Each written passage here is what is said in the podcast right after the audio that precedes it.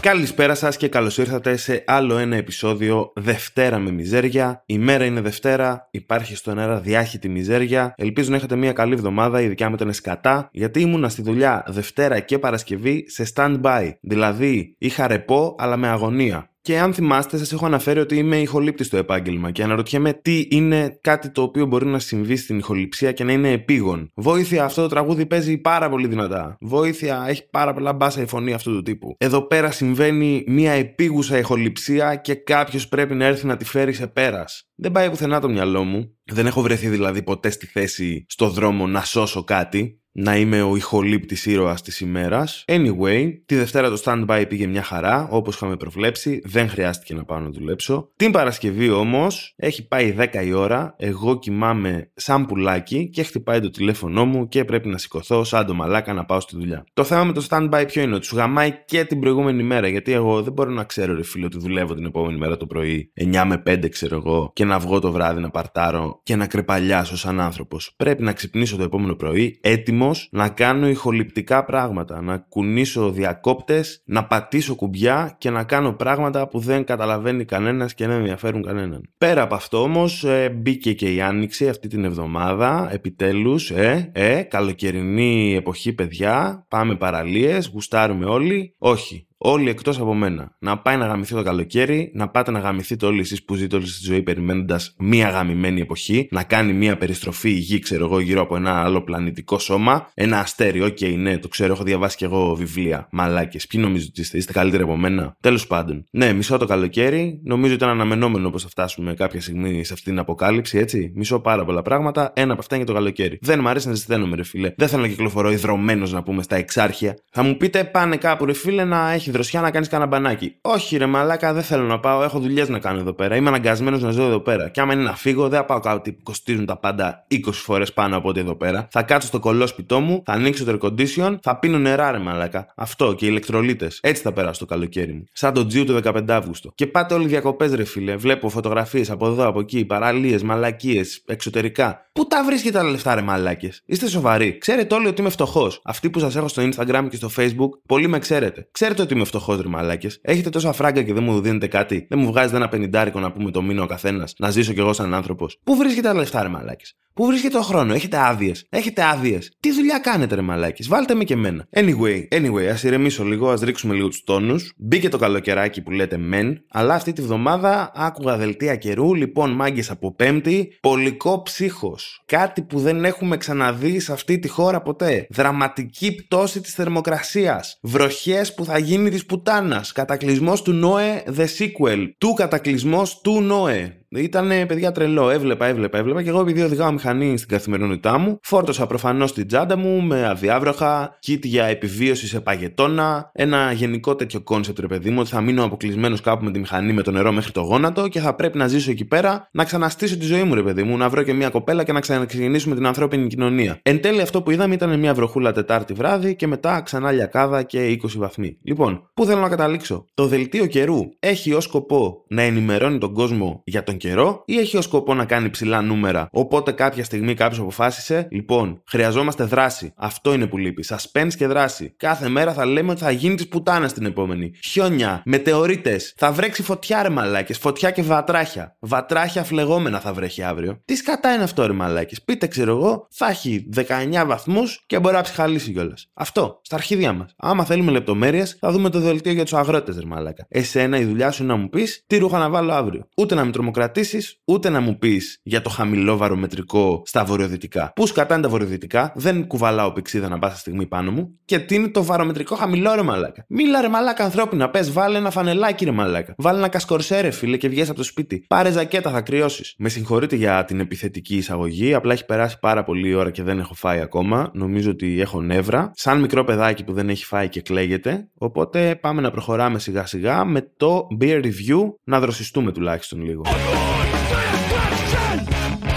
Η σημερινή μας μπύρα είναι η Citra Crash από την Seven Island Brewery. Τυχαίνει μέχρι στιγμής νομίζω να έχουμε πιει μόνο ελληνικές μπύρες. Η συγκεκριμένη έχει τη βάση της στην Κέρκυρα, νομίζω, και από εκεί και το Seven Island. Αλλά από ό,τι έχω καταλάβει, κάνει πολλές συνεργασίες με ζηθοποιία του εξωτερικού και επίσης και με ελληνικά ζηθοποιία. Δεν, δεν ζηθοποιούν δηλαδή αποκλειστικά στην Κέρκυρα. Εκείνη η βάση τους όμως από ό,τι έχω καταλάβει. Για να δούμε. Η Citra Crash είναι στα 6,5% αλκοόλ. Είναι όπως είπα μια New England IPA το οποίο σημαίνει ότι είναι μια πιο φρουτώδης IPA, έχει πιο έντονα τροπικά αρώματα ας πούμε, πιο γεμάτο σώμα. Αυτός τουλάχιστον είναι ο σκοπός. Και εδώ πέρα να πω, εν συντομία, πριν δοκιμάσω την μπύρα, ότι αυτή είναι η χρησιμότητα της ταμπέλας. Γιατί είμαι σίγουρος ότι κάπου υπάρχουν εκεί πέρα χίπηδες που είναι της άποψης όλα είναι μπύρα, bro, δεν χρειάζεται να βάζουμε ταμπέλες. Όχι, παιδιά, χρειάζεται να βάζουμε ταμπέλες γιατί; Αυτό που κάνει μια μπύρα, ένα κρασί ή ακόμα και ένα φαγητό καλό είναι το κατά πόσο πέτυχε ο σεφ να κάνει την ιδέα του πράξη. Και η ταμπέλα είναι αυτό που μου λέει. Η ιδέα μου ήταν αυτή, ήθελα να πετύχω αυτό και σου σερβίρω αυτό. Ταιριάζουν αυτά τα δύο μεταξύ τους; Αν ναι, ο σεφ ξέρει τι κάνει. Ή αντίστοιχα ο ηθοποιός, ο εινοποιός κλπ. κλπ.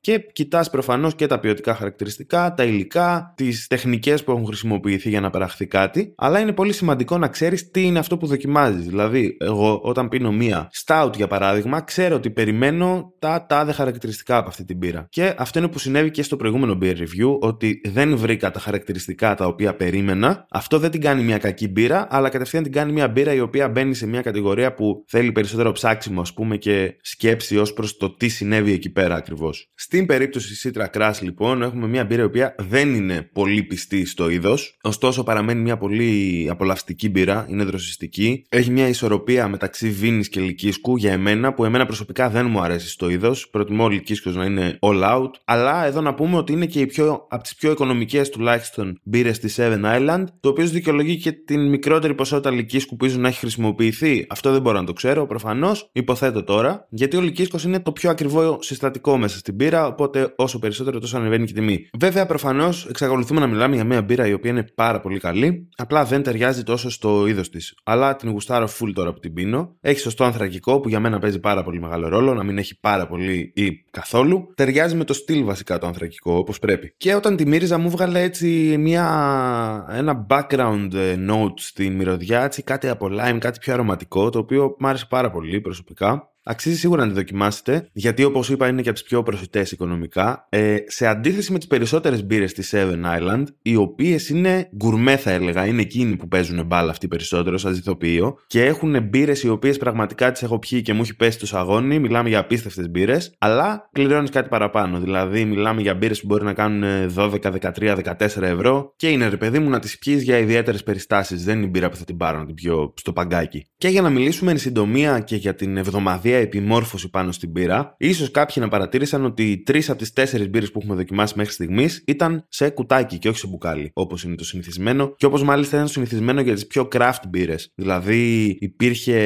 μια σύνδεση ανάμεσα στο πόσο καλή είναι η μπύρα σου και άμα σερβίρεται σε κουτάκι ή σε μπουκάλι. Αυτό, παιδιά, είναι μια παρανόηση η οποία με τον καιρό έχει εξαλειφθεί τελείως. Πλέον η τεχνολογία στα κουτάκια έχει ξεφύγει, είναι πολύ πιο εύκολο, πολύ πιο γρήγορο, πιο ελαφρύ, νομίζω βολεύει και με τη μεταφορά. Έχει πάρα πολλά θετικά γενικά, όπως είναι για παράδειγμα παράδειγμα ότι είναι αδιαφανές το κουτάκι, το οποίο σημαίνει ότι δεν χτυπάει ήλιος στην πύρα, το οποίο δεν είναι και ότι καλύτερο. Και πραγματικά δεν υπάρχει καμία σύνδεση με την ποιότητα του προϊόντος σε σχέση με τη συσκευασία. Δηλαδή το κουτάκι διατηρεί τη γεύση το ίδιο καλά, αν όχι καλύτερα πλέον με το μπουκάλι. Οπότε μην ανησυχείτε όταν βλέπετε μπύρα σε κουτάκι, δεν είναι πλέον πρεζόπαρκο μπυράκι από περίπτερο και τέτοια. Μπορεί να είναι μια εξαιρετική μπύρα η οποία είναι σε κουτάκι. Και προσωπικά τι γουστάρω πάρα πολύ γιατί έχουν πολύ μεγάλες πλαστικές ετικέτες αυτοκόλλητες τις οποίες ξεγολάω και τις κολλάω πάνω στον τοίχο μου. Και αυτό έχει βοηθήσει ίσως να δίνει πλέον η ζηθοποιία πολύ περισσότερη προσοχή στις ετικέτες, που είναι έτσι μεγάλες και υπάρχει χώρος να κάνεις πραγματικά έργα τέχνης. Οπότε έχουμε δει τρελές ετικέτες μέχρι στιγμής. Και νομίζω ότι έπαιξε το ρόλο του και αυτό. Τέλος, να πω ότι και οι τέσσερις μπύρες που έχουμε δοκιμάσει μέχρι στιγμής, που έχουν γίνει review, ήταν ελληνικές. Δεν είναι ότι επιλέγω επίτηδες ελληνικές μπύρες. Απλά τυχαίνει μπύρες που θέλω να δοκιμάσω ή έχω ξαναπιεί και θέλω, ας πούμε, να τις παρουσιάσω να είναι ελληνικές. Γιατί, παιδιά, πραγματικά έχει ξεφύγει η ελληνική μικροσυντοποιία σε ποιότητα και επίσης οι τιμές είναι, ας πούμε, πιο προσιτές σε σχέση με ξένες αντίστοιχου επίπεδου. Οπότε, αν υπάρχει δυνατότητα, τις προτιμώ και γουστάρω full που στην Ελλάδα έχει ξεφύγει αυτός ο κλάδος πλέον και γαμάει και δέρνει και θα έλεγα ότι σε πολλές περιπτώσεις σε αντίστοιχα price points είναι και πολύ καλύτερες από αντίστοιχες του εξωτερικού που έχω δοκιμάσει.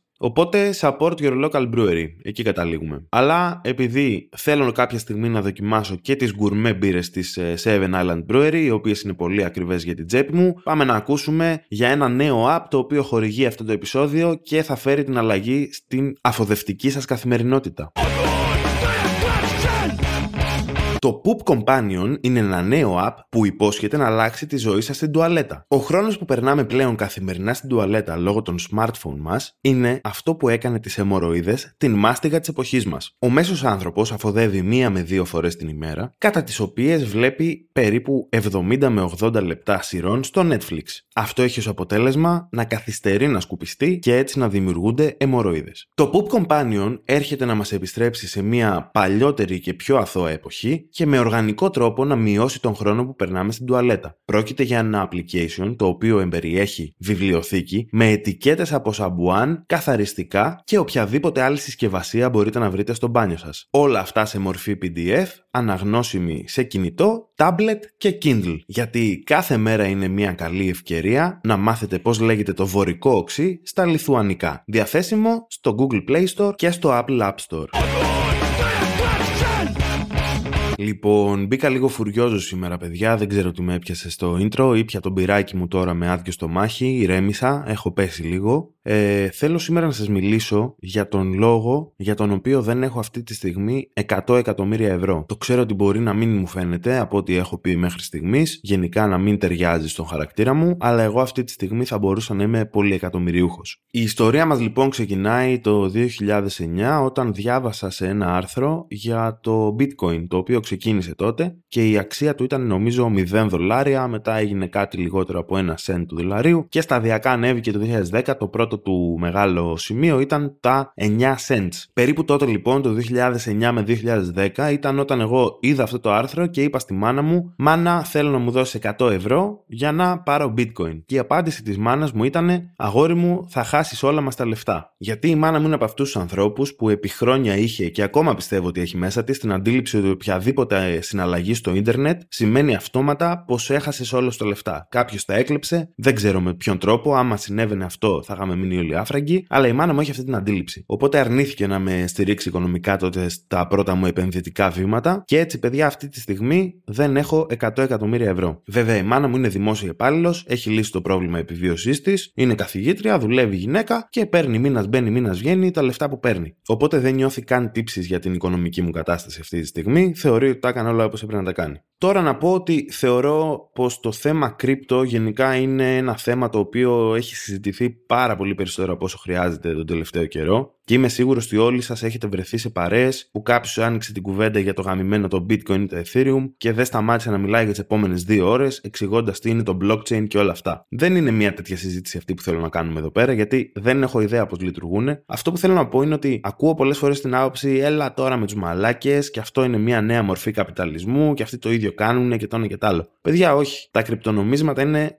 τζόγος με περισσότερη ευκολία. Αυτοί που έχουν την αντίληψη και κράζουν τους ανθρώπους που με 50 ευρώ προσπαθούν να κάνουν την τύχη τους, οι οποίοι είναι μεν μικροαστοί, πρέπει να το δεχτούμε έτσι, έχουν το ένα μάτι στραμμένο πάντα στην υψηλότερη από αυτούς τάξη, το δεχόμαστε. Αλλά παιδιά, αυτοί οι άνθρωποι βγάζουν έναν ελιτισμό. Δηλαδή, φίλε μου, δεν ξέρεις πώς είναι να περιμένεις να φέρεις φαΐς στο τραπέζι από ένα 50 λεπτό που έχεις ρίξει στο κίνο. Δεν μπορείς να κρίνεις, ρε φίλε, τον εργάτη για τις λάθος επιλογές του. Εκεί τον έχει φέρει μοίρα, εκεί τον έχει φέρει ο καπιταλισμός. Εκεί έχει οδηγηθεί από τις συνθήκες στις οποίες ζει. Και έτσι κι εγώ, μαζί με όλους τους άλλους, μπήκα κάποια στιγμή σε αυτό το παιχνίδι, μπας και βγάλω κάνα έξτρα φράγκο και μπορέσω να ζήσω. Και μιλάμε για την απόλυτη οικονομική καταστροφή. Έτσι, αν σου αρέσει ο τζόγος, και όταν λέω αν σου αρέσει ο τζόγος, εννοώ αν σου αρέσει να χάνεις λεφτά συνέχεια, είναι η καλύτερη δυνατή επιλογή για εσένα. Και επίσης να πω σε αυτό το σημείο ότι αυτά εδώ που ακούγονται δεν είναι οικονομικές συμβουλές, δεν είναι συμβουλές επενδύσεων ή οτιδήποτε τέτοιο. Δεν ξέρω γιατί, αλλά αυτό το πράγμα θεωρείται απαραίτητο να γράφεται και να λέγεται οπουδήποτε γίνεται αναφορά σε κρύπτο, γιατί υπάρχει κόσμος που είναι τόσο χαζός που ακούει ένα podcast και λέει: OK, πάω να παίξω το μέλλον των παιδιών μου τώρα όλο στο νέο Putsa Coin ή όπως λέγεται, ξέρω εγώ, το κάθε καινούριο coin που βγαίνει κάθε μέρα. Όχι, παιδιά, μην είστε χαζοί.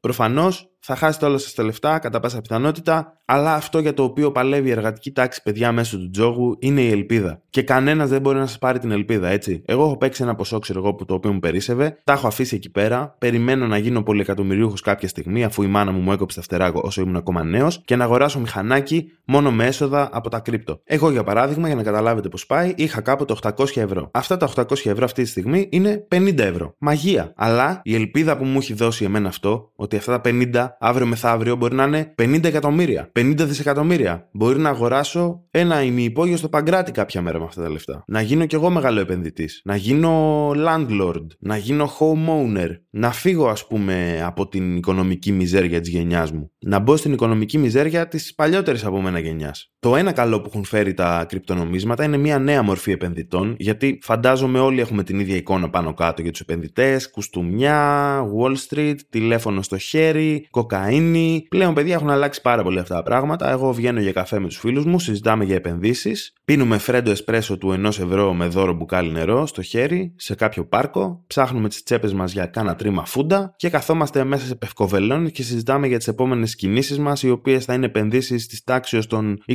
με 30 ευρώ. Και όλα αυτά με μοναδικό κριτήριο το όνομα του κάθε coin, έτσι. Δεν έχουμε ιδέα τι είναι το κάθε τι, απλά τα κοιτάμε και λέμε Αυτό έχει ένα σκύλο πάνω. Θα το αγοράσω. Μου φαίνεται πολύ καλή επένδυση. Και θέλω να μοιραστώ εδώ πέρα μια ιστορία η οποία με διαμόρφωσε σαν άνθρωπο, μπορώ να πω. Ε, ήμουνα κάποια στιγμή επίσης το 2009, ήταν πολύ κοντά με το bitcoin, γι' αυτό και την αναφέρω. Ήμουν ένα καλοκαίρι με τον θείο μου για ψάρεμα. Ήταν Αύγουστος και ήμασταν μέσα στη βάρκα, κοντά σε μια παραλία. Ήταν βράδυ, είχε πέσει ο ήλιος, πίναμε μπύρες πάνω στη βάρκα. Είχαμε πιει αρκετά, νομίζω, περισσότερο από όσο είναι νόμιμο να έχεις πιει ενώ χειρίζεσαι ένα όχημα. Και ψαρεύαμε. Και εγώ με την γνωστή ανυπομονησία, ας πούμε, που διακρίνει τις νεότερες γενιές, γυρνάω μετά από μισή ώρα που δεν έχουμε τσιμπήσει τίποτα και επίσης δεν έχουμε πει τίποτα. Γιατί αυτό είναι, παιδιά, ο τρόπος που οι straight άντρες περνάνε το χρόνο τους μαζί. Κάθονται στο ίδιο μέρος και απλά δεν μιλάνε για πολλή ώρα ώρα. Και αυτό εγώ το βρίσκω μαγικό προσωπικά, να σας πω την αλήθεια. Αφού λοιπόν έχει περάσει μισή ώρα χωρίς να έχει τσιμπήσει τίποτα, δεν έχουμε βγάλει κουβέντα, απλά πίνουμε μπύρες και καπνίζουμε πάνω σε μια βάρκα, κρατώντας καλάμια, γυρνάω και του λέω: Τι θα γίνει, ρε Θείο, δεν τσιμπάει τίποτα, τι καθόμαστε εδώ του μαλάκες; Και τότε, παιδιά, ο Θείος μου γυρνάει και μου λέει: Μπιλί, το ψάρεμα και το μουνί θέλουν υπομονή. Και παιδιά, μιλάμε για ένα breakthrough εκείνη τη στιγμή στη ζωή μου που κατάλαβα ότι τα πράγματα για τα οποία παλεύουμε πάντα έχουν ως προαπαιτούμενο την υπομονή. Τίποτα δεν έρχεται άμεσα. Θα μου πείτε τώρα αυτό που υποθείο σου είναι πολύ σεξιστικό. Παιδιά, αυτό το είπε το 2009. Ο φεμινισμός ακόμα δεν υπήρχε σαν ιδέα στην Ελλάδα. Ήρθε πολύ αργότερα και συμφωνούμε, αλλάξαμε, κάνουμε ό,τι μπορούμε να βελτιωθούμε ως άνθρωποι, αλλά οφείλουμε να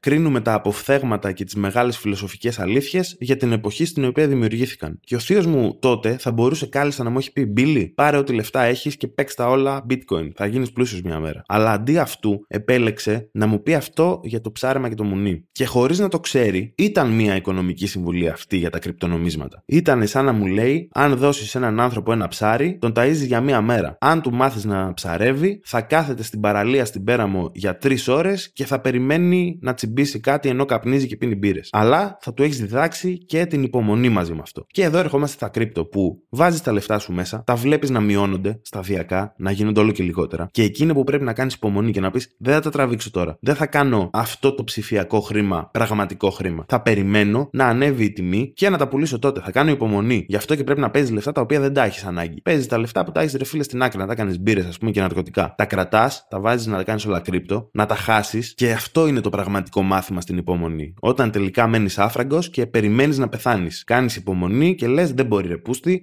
από μέρα σε μέρα με τόσο άγχος θα πάθω ένα έμφραγμα και θα ερεμήσω από όλο αυτό το μαρτύριο της οικονομικής καταστροφής. Ωστόσο, μετά από πάρα πολλά χρόνια, κάτι παραπάνω από μία δεκαετία, είπα ήρθε η ώρα να ξανασχοληθώ με κρύπτο. Και ξεκίνησα να γκουγκλάρω την λέξη κρύπτο. Και το Google μου εμφανίζει αυτόματο αποτέλεσμα CryptoNex, το γνωστό παπί της Yamaha, το οποίο έχει κατακλείσει την ελληνική αγορά. Και τότε κατάλαβα, παιδιά, ότι αυτή η χώρα είναι καταδικασμένη στην μόνιμη οικονομική καταστροφή. Δεν μπορούμε, δεν έχουμε mindset επενδυτή. Θέλουμε απλά πράγματα. Θέλουμε παπάκι, 135 κυβικά, τρίπια εξάρτηση εξάτμιση να κάνει φασαρία στα κολόστενα στα πατήσια. Δεν ονειρευόμαστε, παιδιά. Θέλουμε το παπί μας από 12-13 άλογα να φτάσει στα 18. Αυτό είναι το όνειρό μας. Οπότε από σήμερα αυτό που κρατάμε σαν κύριο θέμα είναι πως αν ψάχνουμε στη ζωή μας το καλύτερο, Απλά επενδύουμε ό,τι έχουμε και δεν έχουμε σε κάτι το οποίο δεν καταλαβαίνουμε καθόλου πώς λειτουργεί. Αυτό είναι, παιδιά, η καλύτερη οικονομική συμβουλή που έχω να προσφέρω σαν μικροαστός και εγώ.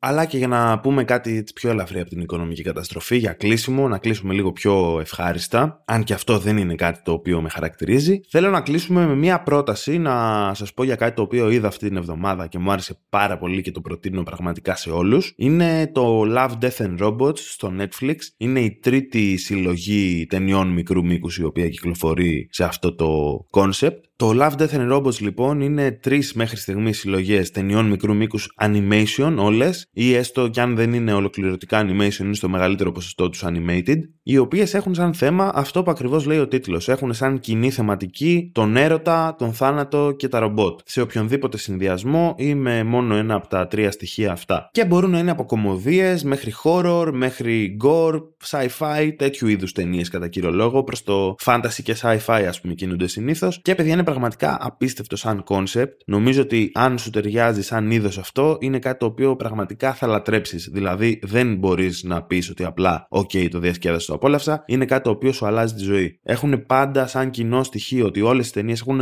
τρελά concept, πάρα πολύ ιδιαίτερα premise, πολύ ιδιαίτερες ιδέες και πάντα έχουν ένα πολύ έτσι ενδιαφέρον twist το οποίο σε αφήνει μετά να σκεφτείς και να πεις: Ω παρεμπρό, τι κατά είδα μόλι τώρα. Η δεύτερη από τις τρεις συλλογές είναι λίγο πιο αδύναμη, αλλά η πρώτη και η τρίτη είναι πραγματικά εξαιρετικές, ακουμπάνε πάρα πολλά θέματα και κοινωνικά και πολιτικά. Μερικά είναι τελείως στον κόσμο του fantasy που δεν επηρεάζουν με κάποιο τρόπο την πραγματικότητα, αλλά το, η ποιότητα του animation και το πόσα διαφορετικά στυλ animation βλέπεις μέσα σε 2-3 ώρες είναι πραγματικά εξωφρενικό. Και ενώ ας πούμε είναι ανεξάρτητες ταινίες μικρού μήκους μεταξύ τους, ξεκινάς και τις βλέπεις και λιώνεις συνεχόμενα να τις δεις όλες γιατί απλά θες να δεις τι άλλη ιδέα μπορεί να ακολουθήσει και σε κρατάει πολύ ας πούμε σε εγρήγορση το ότι αλλάζει τελείως και το στυλ animation από ταινία σε ταινία. Μαζί με αυτό, μαζί με το Love, Death and Robots, θέλω να μιλήσω για το Oat Studios, έτσι λέγεται στο Netflix. Είναι στην ουσία ένα στούντιο το οποίο έκανε ο Blomkamp, νομίζω έτσι λέγεται το όνομά του, δεν είμαι σίγουρος. Είναι ο τύπος ο οποίος σκηνοθέτησε το Area 51 με τους εξωγήνου και το Chappie με τους τύπους από τους uh, The Antwoord, ο οποίος έκανε ένα concept με πάλι ταινίες μικρού μήκους, live action αυτή τη φορά, οι οποίες όμως έχουν το χαρακτηριστικό ότι δεν σου εξηγεί ποτέ στην ταινία ακριβώς πού ξεκινήσαμε και πού τελειώσαμε. Δηλαδή, το αφήνει να εννοηθεί, κάνει ένα πολύ σύντομο world building. Μιλάμε όμως για ταινίες μικρού μήκους, οι οποίες θα μπορούσαν να εξελιχθούν άνετα σε full length ταινίες. Είναι πάρα πολύ ωραίο σαν concept. Μερικές μάλιστα θα μπορούσαν να κρατάνε και ώρες. Δηλαδή, η ιδέα που δίνει και το, ο κόσμος που δημιουργεί σε αφήνει να σκέφτεσαι για ώρες ολόκληρες τι θα μπορούσε να έχει γίνει, πώς θα μπορούσε να εξελιχθεί αυτός ο κόσμος και πώς θα μπορούσε να εξελιχθεί αυτό το story. Και επίσης έχουν σαν κοινό χαρακτηριστικό πολύ έντονο gore. Πάρα πολύ βία και αίμα και σωθικά και τέτοια και το ένα και το άλλο. Το οποίο είναι σε βαθμό ιδιαστικό. Δηλαδή, ενώ εγώ δεν είμαι πολύ, δεν πολύ επηρεάζομαι από τέτοια πράγματα, οι συγκεκριμένες ακούμπησαν κάτι μέσα μου και με έκαναν να αισθανθώ πολύ βαθιά ιδέα. Ωστόσο, δεν κατάφεραν να με τραβήξουν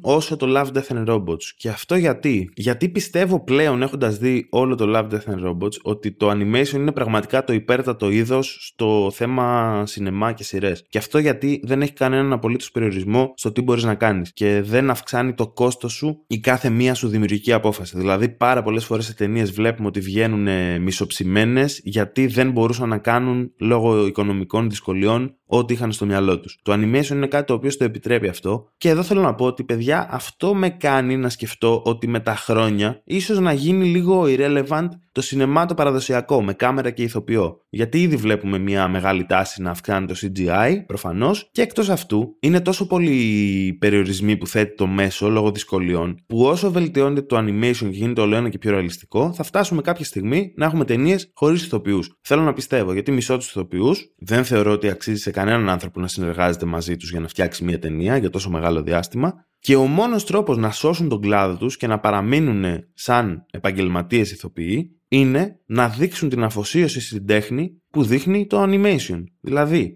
έχω μία σκηνή στην οποία πυροβολάω κάποιον στο κεφάλι. Αν αυτό το κάνω σε animation, είναι πανεύκολο. Κάνω το animation, κάποιος πυροβολιέται στο κεφάλι, πεθαίνει. Αν αυτό το κάνω σε ταινία, αυτό άμεσα σημαίνει ότι είτε πρέπει να το γυρίσω με έναν τρόπο με τον οποίο να καλυφθεί το πώς πυροβολείται και το πώς πέφτει κάτω και το ένα και το άλλο, ώστε να φαίνεται ρεαλιστικό, είτε πρέπει να αφιερώσω πάρα πολλά λεφτά στο CGI, ώστε μετά αυτό το αποτέλεσμα να φαίνεται ότι έφαγε μια σφαίρα κατά κούτελα, εγώ το βλέπα φάτσα κάρτα όλο και τύπο πέθανε. Και αυξάνω κατευθείαν πάρα πολύ το κόστος μου. Ενώ θα μπορούσα να το κάνω εξ αρχής animation. Οπότε χρειάζεται οι ηθοποιοί να αρχίσουν να δείχνουν αφοσίωση. Δηλαδή, ο ρόλος σου τρώει σφαίρα στο κεφάλι. Λυπάμαι πολύ, φίλε μου. Αυτή είναι η καριέρα σου και αυτή είναι η ζωή σου. Θα φας μια κανονική σφαίρα στο κεφάλι, θα πεθάνεις και εμείς θα απολαύσουμε ποιοτικό κινηματογράφο. Αυτό σημαίνει αφοσίωση στην τέχνη. Αυτό σημαίνει ζω και πεθαίνω για την τέχνη μου. Αυτά λοιπόν για αυτή την εβδομάδα. Θα τα ξαναπούμε την επόμενη Δευτέρα στις 7 η ώρα στο YouTube και σε όλες τις πλατφόρμες που έχουν podcast. Τα ξαναλέμε τότε.